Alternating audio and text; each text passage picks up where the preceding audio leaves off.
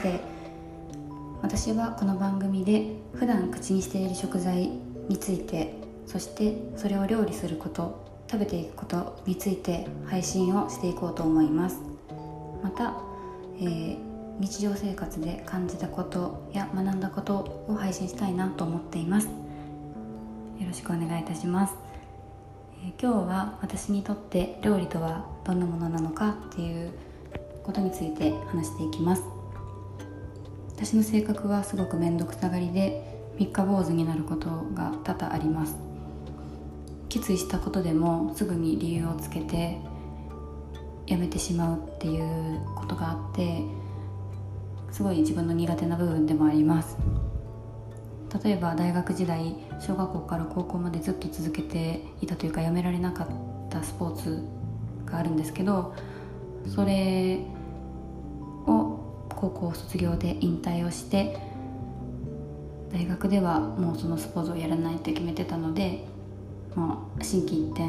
楽しむぞっていうふうに思っていろいろ憧れているものとか興味があったものを片っ端からやってみました。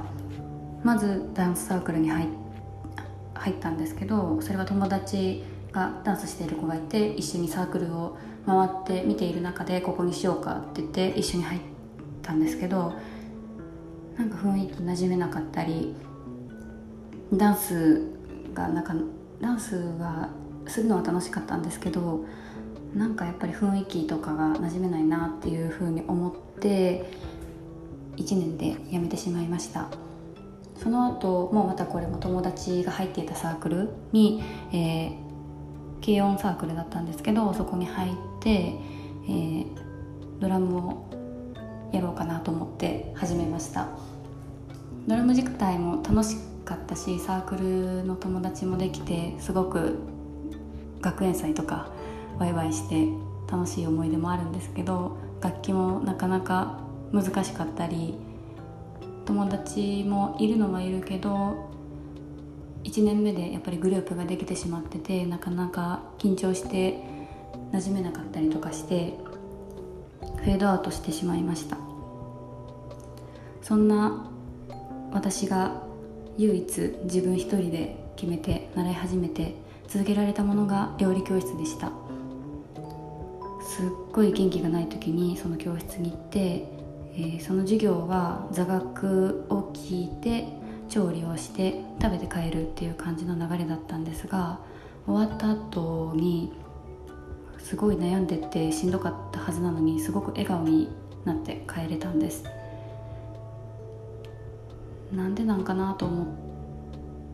たらいやお腹が空いてたからなのかなっていうところに行き着きました。今の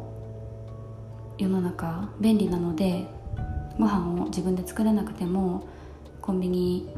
やスーパーで作った作られたものが食べられる環境があるんですけど自分で作ることで得られる達成感だったり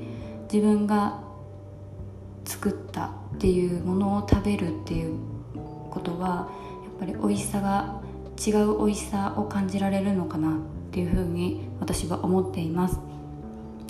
その私が知っている感動を一緒に体感していきたいなっていう思いからこの料理について、えー、発信をしたいなっていうふうに思っています。なんで私にとっての料理っていうのは何て言うのかな。私が唯一続けられたっていうことですごく私にとってのなんなんて言ったらいいのかな。その誇りではないですけど心の支えよりどころみたいな感じになっていらいるのでこの私の大切な友達